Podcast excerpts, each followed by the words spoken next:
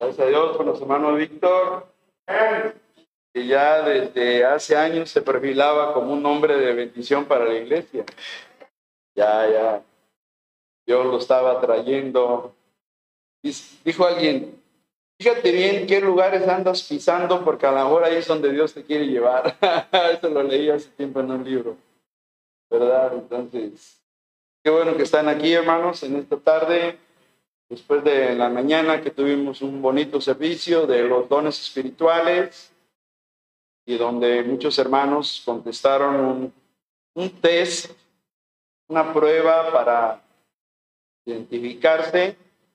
He pedido el apoyo a nuestra hermana Cecia, que es una señorita muy preparada, una hermana en Cristo que tiene la sabiduría de Dios y ella nos va a hacer los resultados y hace los resultados la evaluación del instrumento para los... Y ya les estaremos comunicando de manera personal, no va a ser pública, para evitar suspicacias, ¿no?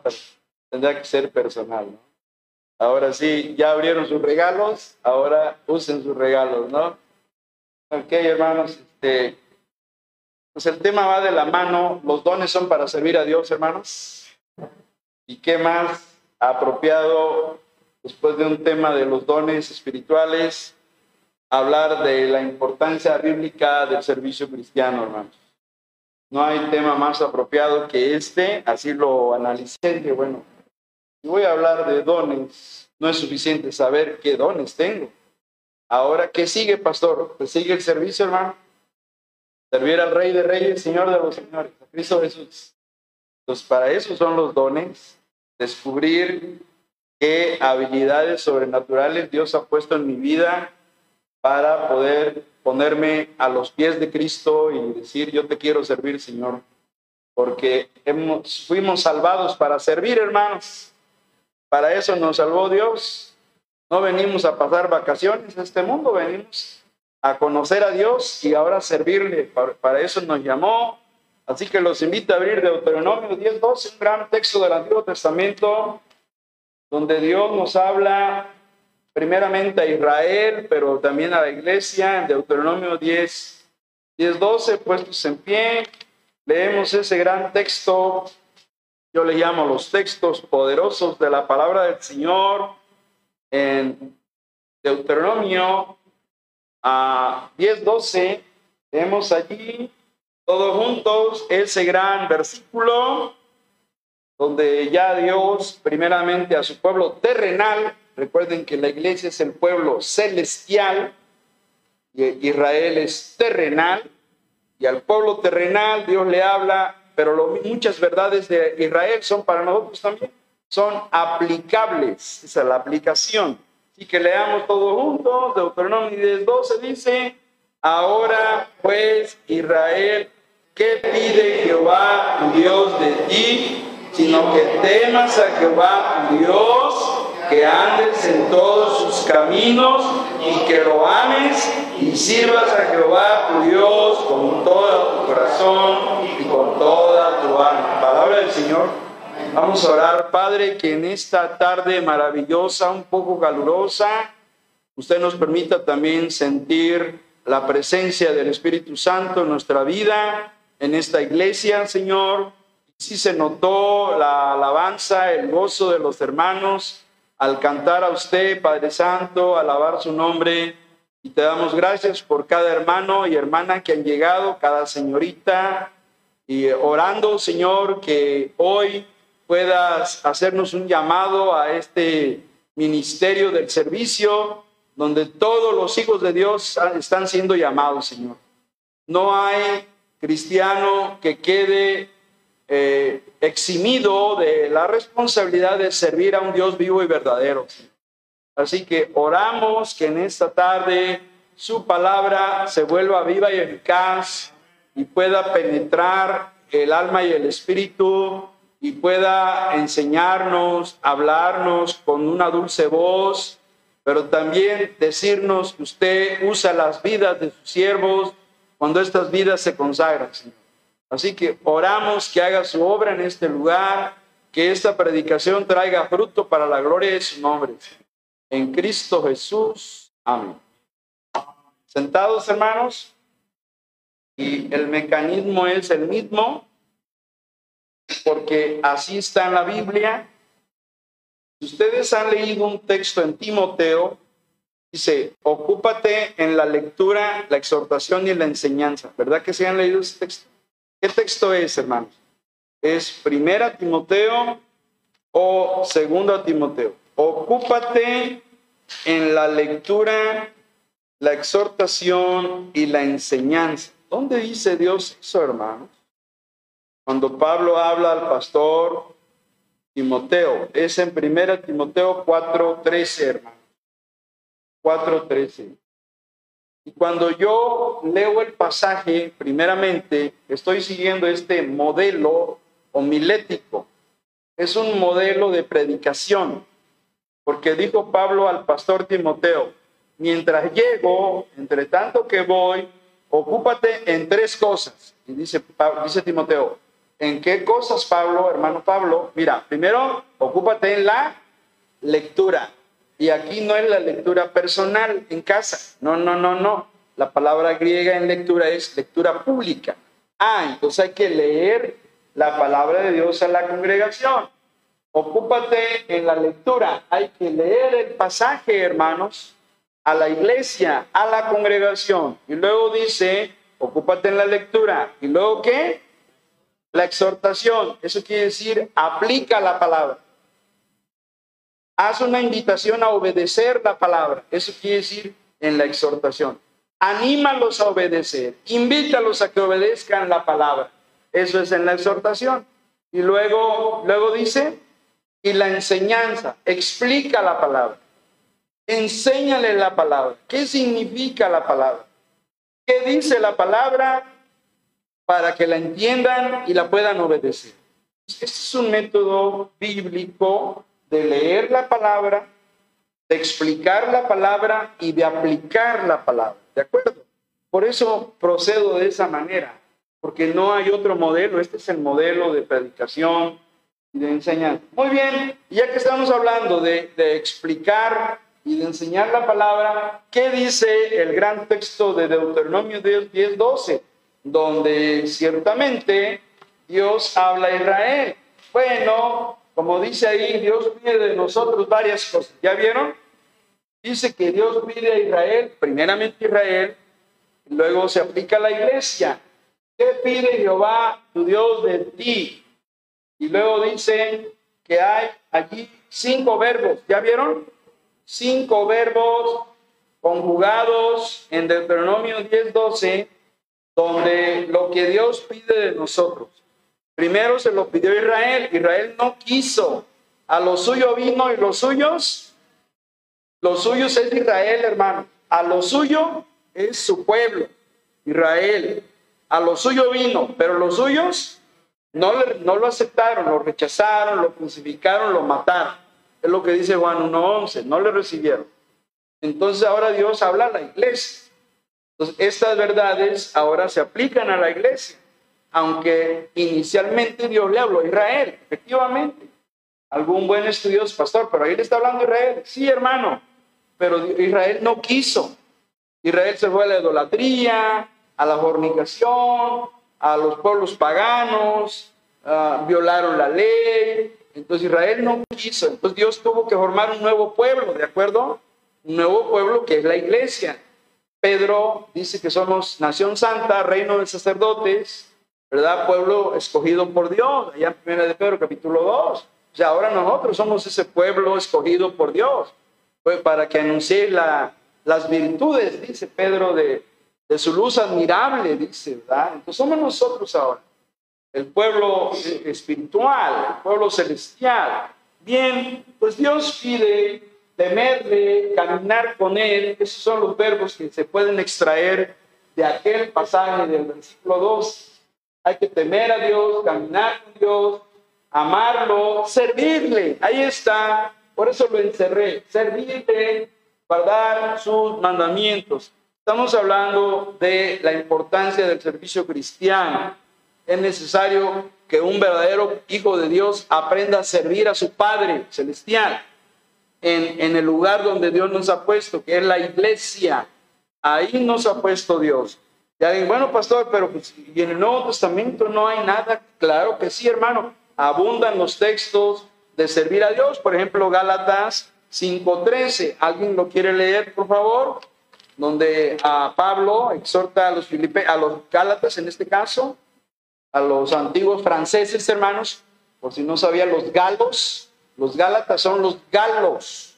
Y los galos dieron origen a, los, a la Francia moderna, hermanos estos Gálatas, estos pueblos emigraron a Europa, estos pueblos gálatas, galos, emigraron a Europa y formaron la Francia moderna. Bien, ¿alguien nos lee 5.13 de Gálatas?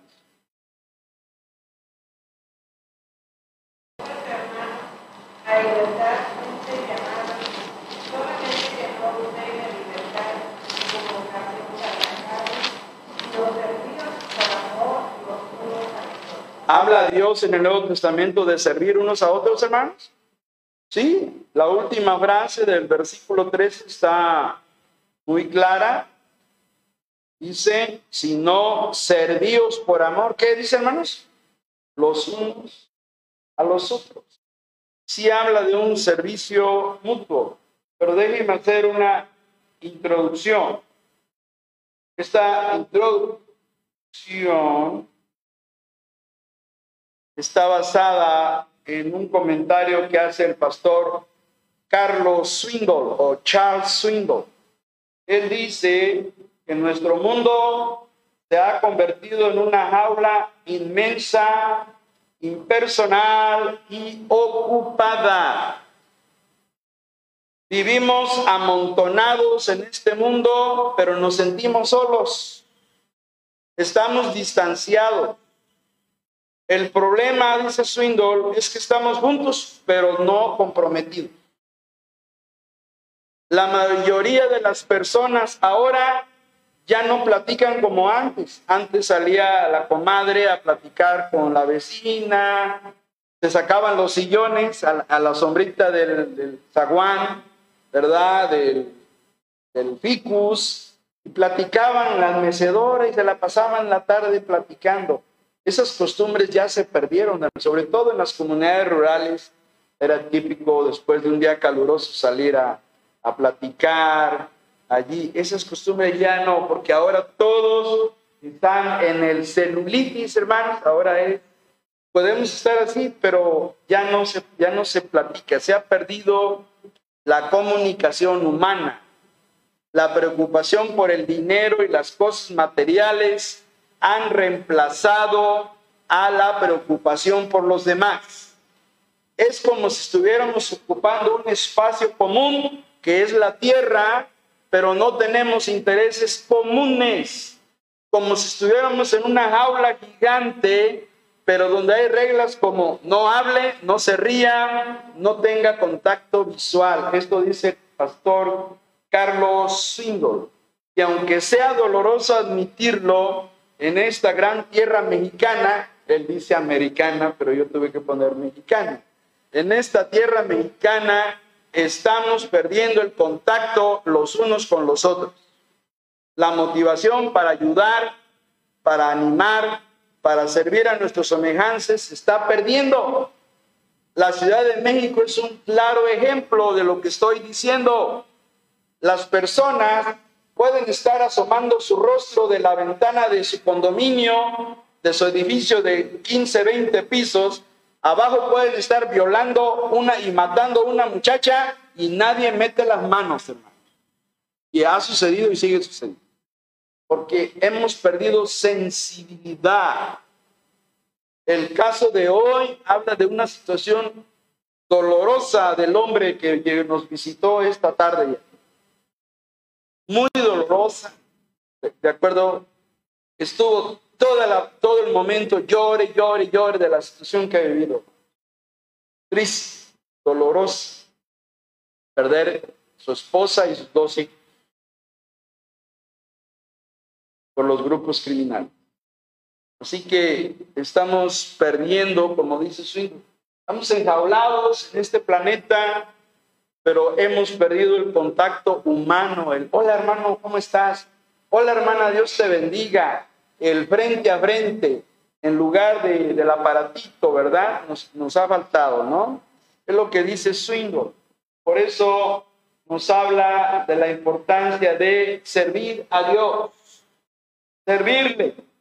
Y vamos a ver tres puntos, que es lo más breve que puedo desarrollar para un tema de predicación. Pudieran ser cinco o siete puntos, pero se alargaría. Vamos a ver el llamado de Dios al servicio. Juan 12, 26. Alguien, hermanos, con voz fuerte, Juan 12, hermoso versículo ese, hermanos. Juan 12, 26. Y a donde yo estuviere, allí también estará mi servidor. Si alguno me escribiere, mi Padre qué hermoso versículo, hermanos. Juan 12, 26, el llamado de Dios. No solo Dios llamó a Israel a servirle, también a los cristianos. Mismo Cristo Jesús, en sus labios santos, nos dice estas hermosas palabras en esta tarde, Juan 12, 26, ¿verdad? Donde Él nos hace un reto, un llamado al servicio, donde Él habla de la importancia de servir a Dios. Por eso dice, si alguno me sirve, si alguno me sirve, sígame. Nos invita a servirle y a seguirle. Dos verbos con ese. Seguir, servirle y seguirle. Si alguno me sirve, sígame. Y donde yo estuviere, allí también estará quién? Mi servidor, mi siervo. Dice, si alguno me sirviere, ¿qué hermanos? Mi Padre le honrará. Ya se anticipa algo bueno. El anticipo es que el que cristiano que decida servir a Dios, Dios, el Padre le va a honrar, el Padre le va a recompensar, como lo vamos a ver en el punto 3. Ahorita estamos en el 1, el llamado de Dios al servicio. Vamos a conocer a Dios, hermanos.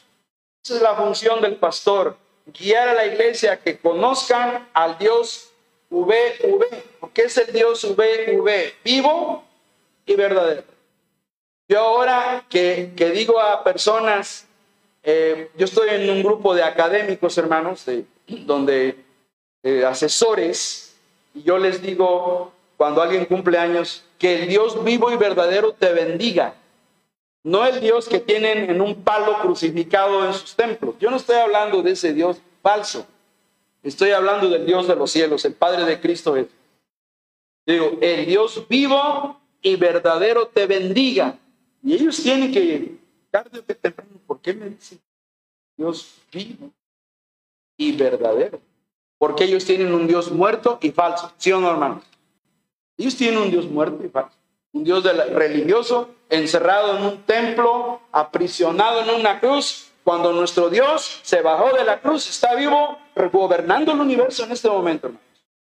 O sea, Dios vivo y verdadero. Conozcamos a Dios V, V, V, dos veces. V, V. A nuestro Dios le gusta hacer llamamientos, conózcalo. En la Biblia lo vemos haciendo llamados a hombres y mujeres. A Moisés le habló del medio de una zarza. A Eliseo estaba arando y le llamó. Mateo estaba cobrando impuestos y lo llamó. Mateo estaba cobrando impuestos. También Saqueo lo llamó del árbol que estaba subido. Ahí se ven los llamamientos. A Isaías lo, Isaías lo vio desde el templo, ¿se acuerdan? Él lo vio de la puerta del templo de Jerusalén. Ezequiel y todos los hombres. Josué se le apareció por allá como príncipe del ejército de Jehová. Josué capítulo 5. Así que a Dios le encanta, le, le gusta hacer llamamientos. Y hermanos, uno de los llamamientos más importantes es el llamamiento a la salvación. Primer llamamiento que Dios hace. El llamamiento a la salvación. Como dice en Isaías 45, 22. Mirad a mí y sed salvos todos los términos de la tierra, porque yo soy Dios y no hay más, dice Dios. 45, 22 dice el llamamiento a la salvación. Primer llamamiento. Segundo llamamiento, el segundo llamamiento es al servicio, hermano. El tercero es el llamamiento a la santidad. Hay tres llamamientos que Dios te hace, hermano. Primero a que te salves, y luego a que le sirvas, y luego a que te santifiques. Tres llamamientos con ese, hermanos. Hoy vamos a tratar el segundo llamamiento que se llama el llamamiento, el desafío de servir a Jesucristo. Requisitos para servir a Cristo. Primero, ser un verdadero hijo de Dios. No hay otra manera. Los incrédulos, Dios de vez en cuando los utiliza. Sí utiliza inconversos. Ciro, rey de Medo-Persia, lo usó para aprobar la construcción del templo y para que regresaran los judíos a Jerusalén. Ahí se dice, Ciro, mi siervo, dice. Pero era un inconverso, un, gobernante político que gobernaba el mundo, era primera potencia mundial y Dios lo usa. Dios usa los inconversos, pero se deleita cuando sus hijos le sirven, hermano. En especial, necesitamos comprender el honor que significa servir al Dios vivo y verdadero.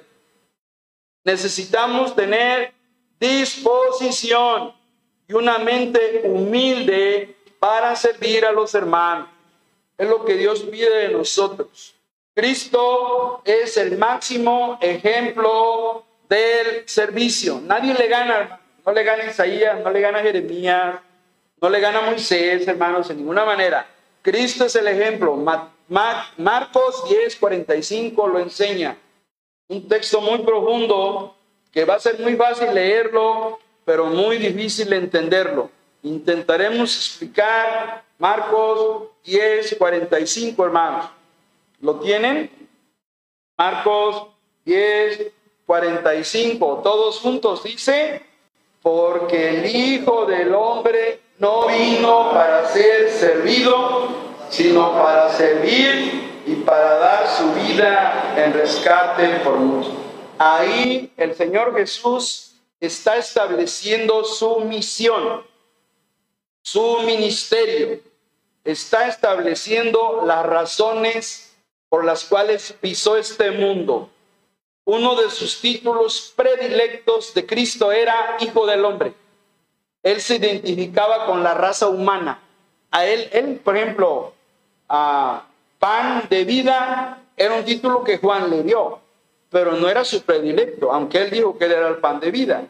A el buen pastor también era otro título, pero el favorito de él era hijo del hombre, tomado del libro de Ezequiel, de allá se utiliza mucho hijo del hombre, indicando que él tenía identidad con nosotros, como raza humana pecadora y caída, y si yo me identifico con ustedes, porque yo nací en un cuerpo como el de ustedes, ¿verdad? Aunque él fue santo, perfecto, humilde, amoroso, intachable.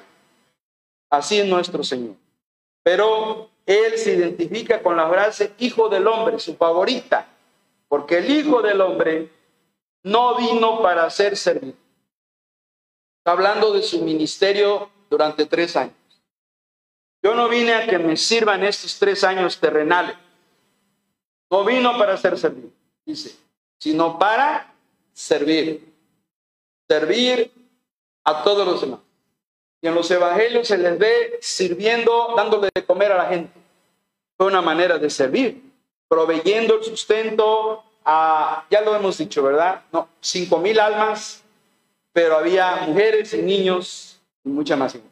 Que ocho, diez mil gente sí había ahí. Eran miles. Y así sirvió como un dador, como un proveedor. El Señor servía sirvió a los enfermos sanándolos. Él era un servidor. Le lavó los pies a los apóstoles, hermanos. Juan capítulo 12, en señal de humildad y de servicio, ¿verdad? Así que dice, el Hijo del Hombre no vino para ser servido, sino para servir. Y ahí nos está dando el ejemplo. Hemos venido a servir, hermanos. Esa es la primera razón para seguir el modelo perfecto que es el Señor Jesucristo, para servir y para dar. Dos verbos ahí, servir y dar. A eso vino el Señor. Y Él dio su vida, como dice ahí, para dar su vida en rescate por muchos. Entregó su vida santa. Así que, hermanos, Dios tiene la mirada puesta en cada uno de nosotros para que desarrollemos la misma cualidad que distinguió a Jesús en los días de su ministerio. Y esa cualidad era el servicio. A Jesús se le ve activo. El Evangelio de Marcos, conózcalo, se llama el Evangelio de la acción. ahí los verbos están en, muchas veces en gerundio, yendo, sanando, resucitando, porque es el evangelio del siervo. ¿Y qué tiene que hacer un siervo? Pues trabajar, servir, moverse, hacer las cosas. Por eso se le llama el evangelio de la acción. No hay muchas parábolas, no hay muchos discursos de Jesús, no hay muchas enseñanzas, hay muchas acciones, porque un siervo tiene que ser movido, tiene que ser activo. Y así se ve a Jesús en el evangelio de Marcos. Por lo tanto, hermanos, Jesús es el modelo y nuestro Padre Celestial quiere desarrollar en nosotros, sus hijos, las mismas cualidades de servicio que distinguieron a Jesús. Ser servidores, tener un corazón de siervo y también un corazón dadivoso que caracterizaron el ministerio del la vida del Señor Jesús, el carácter de Cristo un servidor y un dador. Esas dos cualidades él las tenía. Él servía y daba. Daba sanidad, daba provisión, daba consejo, daba la vida. A Lázaro le dio la vida, ¿se acuerdan? Al hijo de la viuda le dio la vida. Al hijo, a la hija del, de Jairo le dio la vida. Era un dador de vida. Él es un dador, él es un servidor, por eso en Juan capítulo 12, 26, si alguno me quiere servir, sígame y donde mi Padre le va a honrar a ese servidor, hermanos. Dios nos hace un llamado a servirle. Punto dos, el llenado del Espíritu. Después del llamado, el llenado. ¿Por qué razón, hermano? ¿Por qué del llamado pasamos al llenado? Porque es necesario ser lleno del Espíritu para poder servir a Dios en armonía. No voy a servir a Dios de mala manera ni causando conflictos. Ese requisito está en Hechos capítulo 6, versículo 3. Alguien, por favor, hermano. Así es, varones de buen testimonio, llenos del Espíritu Santo y de sabiduría. Amén.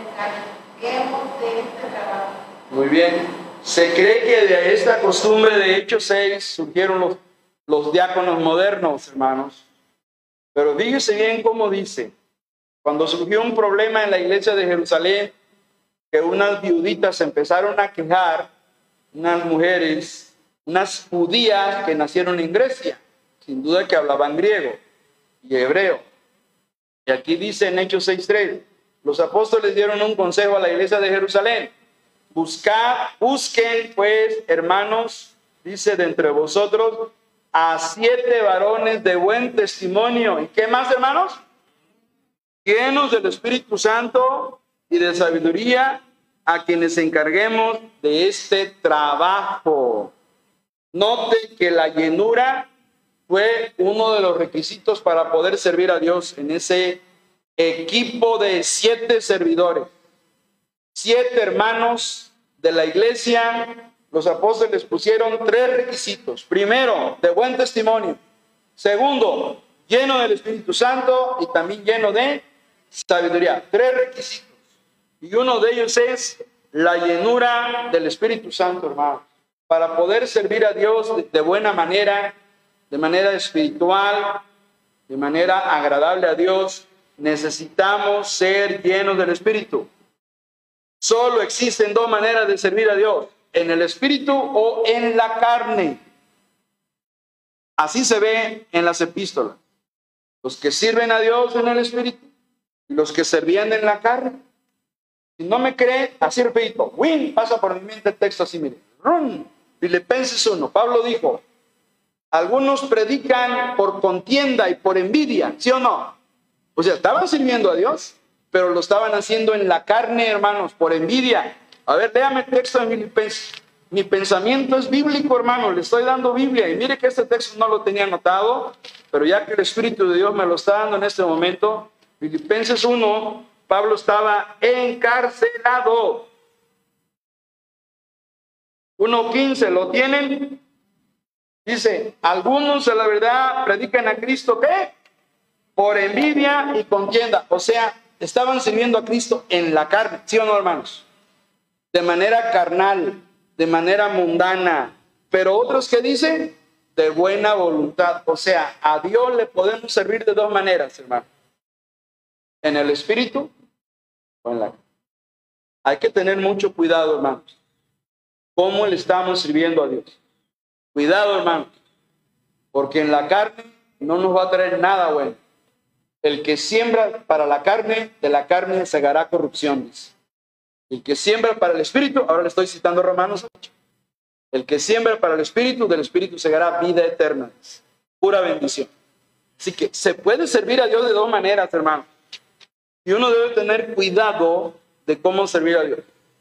Los Gálatas servían en la carne. Lo dice Gálatas 5.15. Alguien, Gálatas 5.15. Los Gálatas estaban muy mal, hermano. Parecido a los Corintios. Gálatas 5.15. ¿Alguien?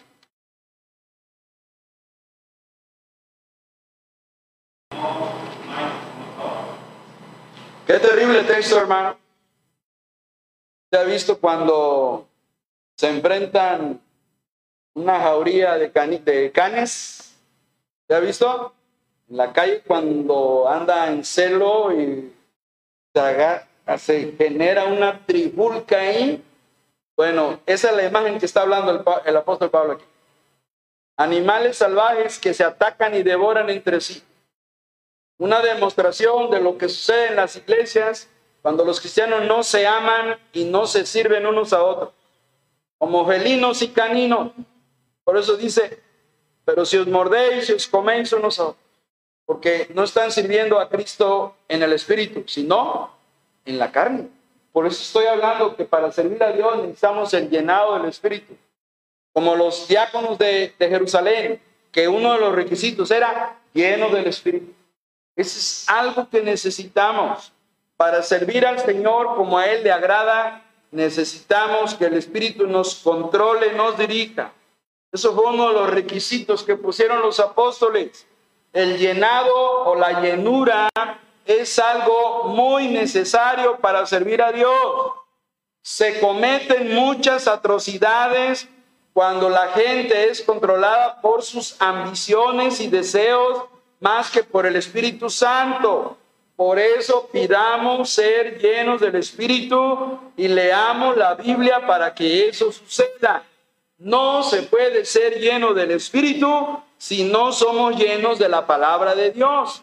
Para Pablo, lo uno y lo otro son sinónimos. Para poder ser llenos del Espíritu, necesitamos llenarnos de la palabra. Creyentes vacíos de la palabra son creyentes vacíos del Espíritu, porque no están metiendo la Biblia a su mente y a su vida. Y al no meter Biblia a su mente y a su corazón, a su el mundo lo va a hacer a través del teléfono celular, a través del internet, muchas gracias, a través de, de las redes sociales, hermano. Voy a dar un ejemplo. No voy a decir nombre, puede ser ético y cuidadoso. Pero uno puede pasar desde niño muchos años en la iglesia cristiana y, asistir por un tiempo y crecer y, y casarse, ser una familia. Pero si no, pero si aquí adentro no se generaron convicciones de la palabra de Dios y empezamos a dejar de leer la Biblia y a permitir que el mundo llene nuestra cabeza de ideas seculares, ese creyente se va a retirar de la iglesia y de las cosas de. Somos testigos que eso está pasando. Escuche bien, cuando la cultura que nos rodea es más poderosa para poder influir en la mente del cristiano y más cuando en lugar de abrir Biblia, la tierra y la abandona y permite más que las redes, hoy en día es eso, redes y las noticias y los videos y, la, y la amiga que es inconversa y me influye con sus ideas seculares, humanistas, progresistas, y no tengo convicciones aquí firmes, aquí adentro. No hay. Sí he asistido por 15, 20 años, pero no me genere convicciones firmes. Me va a arrastrar esa cultura, me va a llevar, me, me voy a deslizar, dice Hebreos capítulo 2, que no nos deslicemos. Me voy a deslizar y voy a terminar renegando de Dios y de la iglesia y de la vida cristiana. Estamos siendo testigos de que eso está pasando en los millennials, en algunos millennials. Es triste, muy triste lo que le estoy diciendo. ¿Por qué? Por falta de convicción, por falta de certezas aquí. Yo tengo la certeza.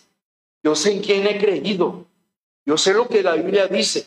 Cuando no hay eso en la mente ni en el corazón, el cristiano va a ser como un títere que el mundo le va a influir con sus modos de vida, con las modas, las modas, las corrientes de pensamiento liberales, feministas, que están ahorita creciendo y aumentando. Y eso, si no tiene convicciones, si no está, como decía el hermano Samuel bien cuando no está bien parado en la palabra de Dios, esas ideas, esas filosofías, esas corrientes de las amigas, de los amigos que, me influyen inconversos, me van a terminar sacando de la iglesia y de la vida cristiana.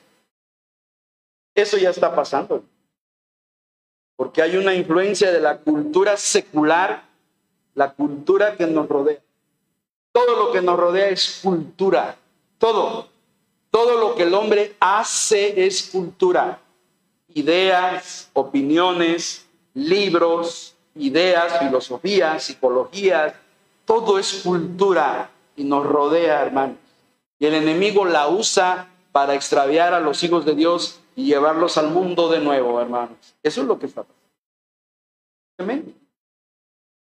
Entonces, necesitamos el llenado del Espíritu. Es una necesidad. Yo le llamo necesidad tremenda que todos tenemos. Somos creyentes vacíos del Espíritu porque no, porque estamos vacíos de la palabra. Y un, un traste vacío no puede dar nada. Que yo tenga sed no me puede satisfacer mi sed. Así que necesitamos ser llenos de la palabra para poder ser llenos del Espíritu la llenura indica un control que necesitamos. Pasemos al punto 3. No solo hay un llamado a servir a Dios, no solo hay un llenado del Espíritu que necesitamos, hay algo llamativo, hay algo llamativo, algo bonito. Pastor, ¿y por qué voy a servir a Dios? ¿Por qué lo tengo que servir? Primero porque Él lo manda, Él lo pide, porque Él llama a servirle, por eso. Y segundo, porque hay recompensas, hermano, es lo llamativo que dice 1 Corintios 3, 10 al 14, último pasaje, hermanos. No, penúltimo, penúltimo pasaje. Primera Corintios 10, 13. No, perdón, 3, 3, 10 al 14. Capítulo 3. Pasaje un poquito difícil de entender, pero bueno, intentaremos a explicar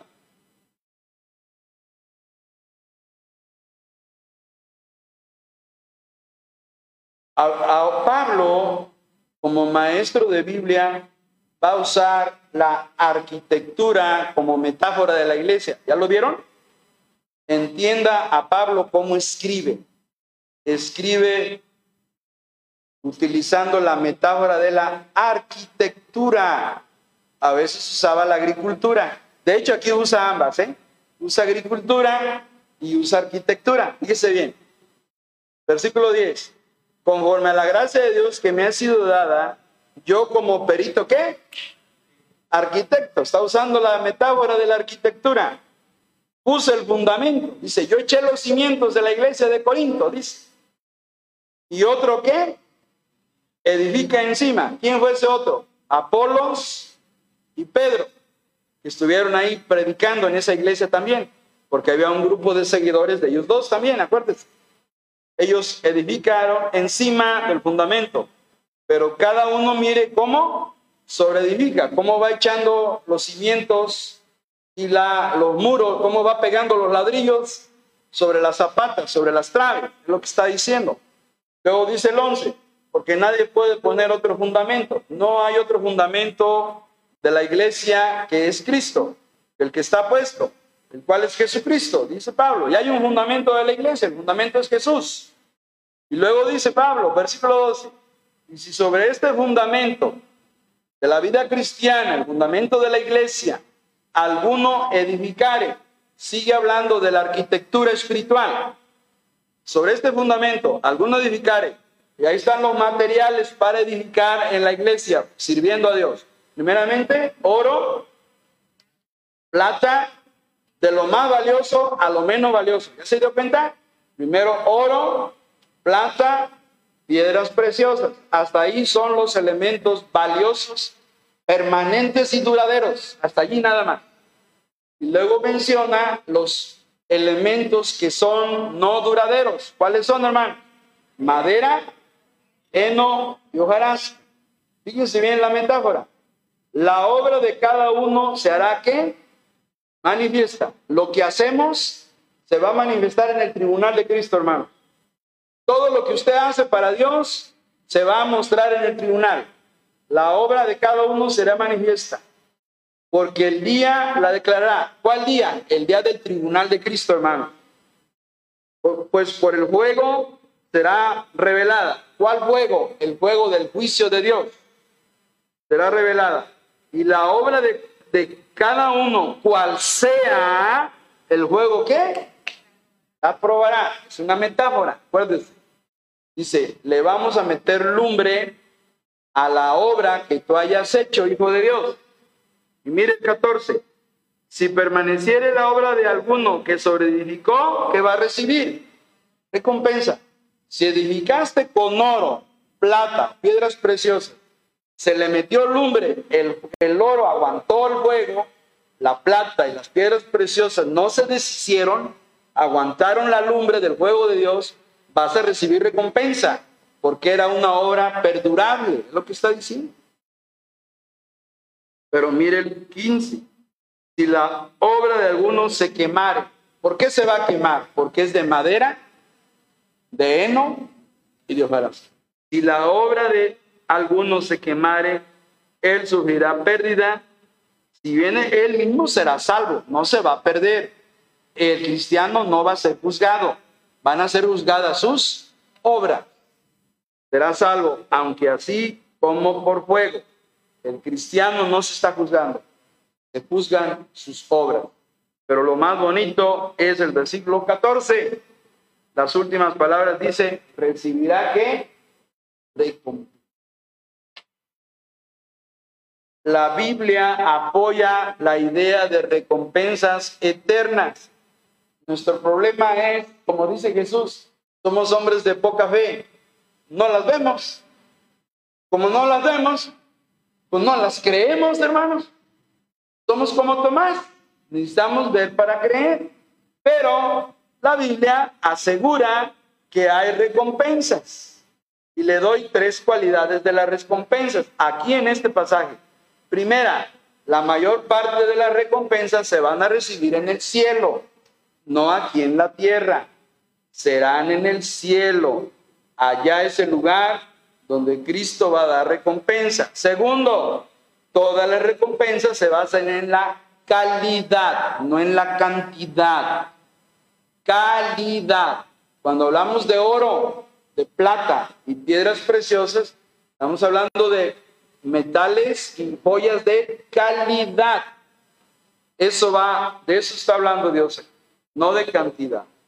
Así que Dios se reserva el derecho de premiar, de dar una recompensa a los siervos que hayan hecho obras perdurables, obras de calidad para gloria de su nombre, hermano. De eso está hablando Pablo. Los siervos serán recompensados. Y punto tres, no se olvidará ninguna recompensa de Dios. A Dios no se le va a pasar porque Dios no es injusto. Todos vamos a recibir un premio, una recompensa allá en el cielo cuando lleguemos de rodillas ante el trono, cuando estemos cara a cara delante de Dios. Así lo enseña este pasaje. Es el capítulo de la recompensa. El pasaje donde Dios promete premiar a los servidores. De hecho, ya Juan 12, 26 ya lo había dicho, ¿verdad? Juan 12, 26, ya Jesucristo había anticipado, si alguno me sirviere, mi Padre le honrará. Y la honra son recompensas. Así que hermanos, hay algo llamativo aquí, hay algo bonito, hay algo eh, que el Señor va a premiar, va a reconocer, va a dar reconocimientos. Acuérdense de la parábola de los talentos, cuando Cristo recompensa de los tres siervos a los dos primeros, ¿se acuerda?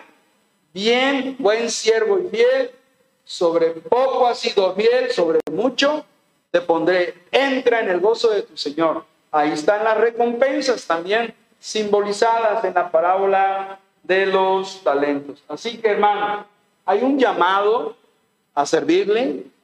Así que póngase a las órdenes del capitán Cristo Jesús. Todos somos soldados de Cristo, hermano. El capitán quiere que nos pongamos a sus órdenes. Nos hace un llamado Juan 12, 26. Pero para servir hay que ser lleno del Espíritu. Para poder ser de bendición, hermano. Número tres, hay algo llamativo. Hay recompensas. Hay premio. Nuestro problema es que no, pastor, pues que no. ¿De qué tamaño son? ¿Qué tan valiosos son? Bueno, son coronas, hermano. Pero va a ser tanta nuestra indignidad cuando estemos delante de Cristo que no nos la vamos a poner porque nos vamos a considerar indignos de ella y las vamos a arrojar a los pies de Cristo Jesús. Gracias Señor por la corona, no me la mereces, Señor. Soy vil e indigno delante de tus ojos. No puedo usar esa corona. Porque lo que yo hice, lo hice por tu gracia. No lo hice por mis fuerzas. No lo hice por mi sabiduría. No lo hice por mis talentos. Lo hice porque tu gracia me soportó, me sustentó, me ayudó, me soportó. Por eso, así que la corona yo no me la merezco. La corona te la devuelvo porque el único digno eres tú. Es lo que enseña Apocalipsis capítulo.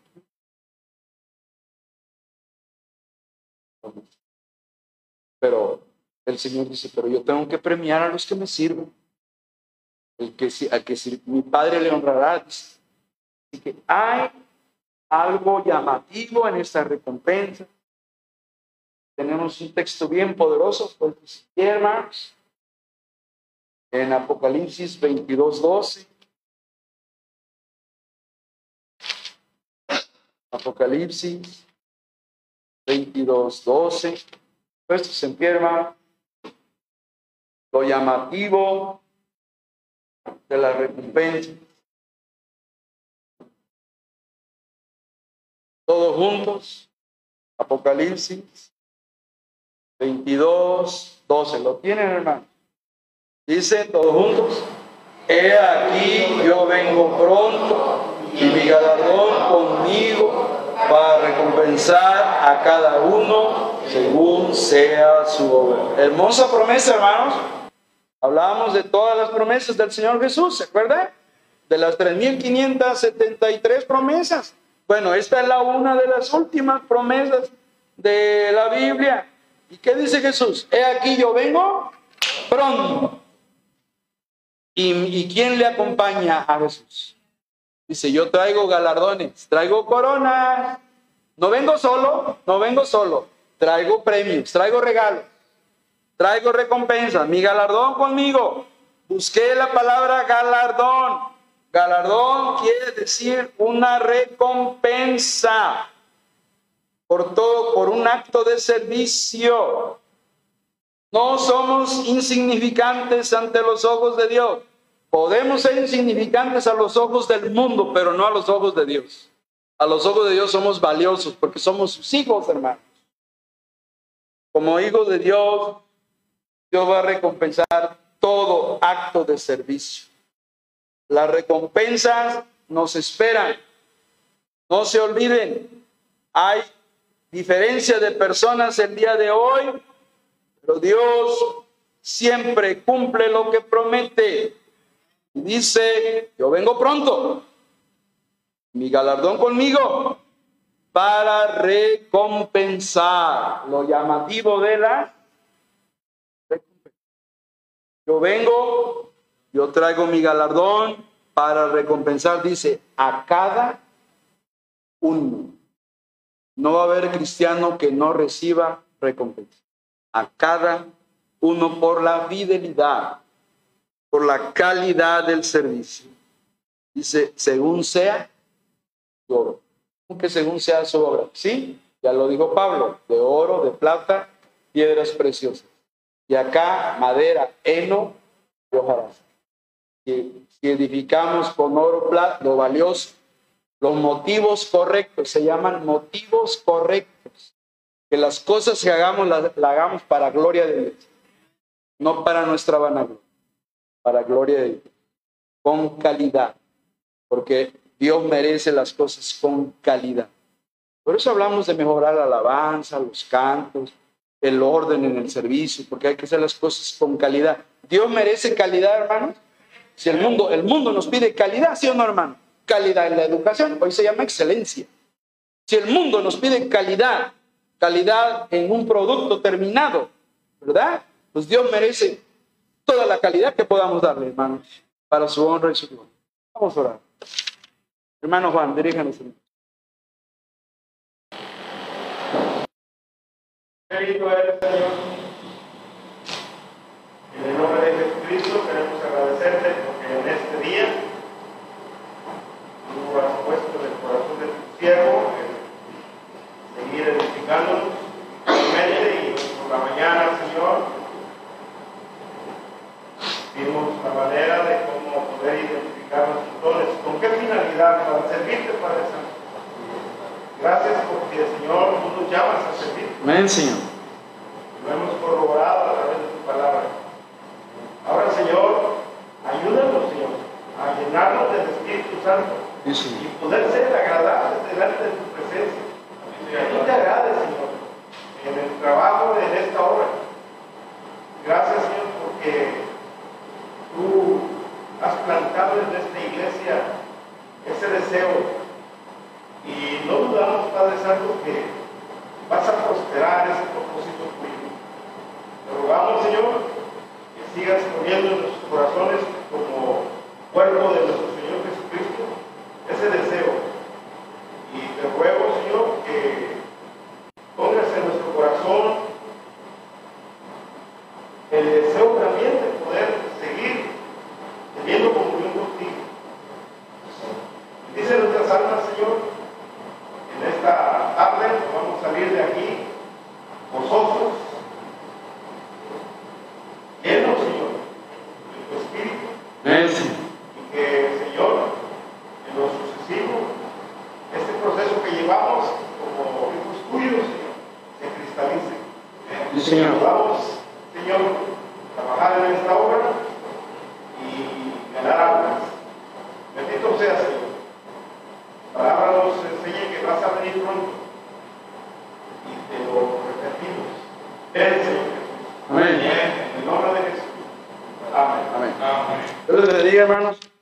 En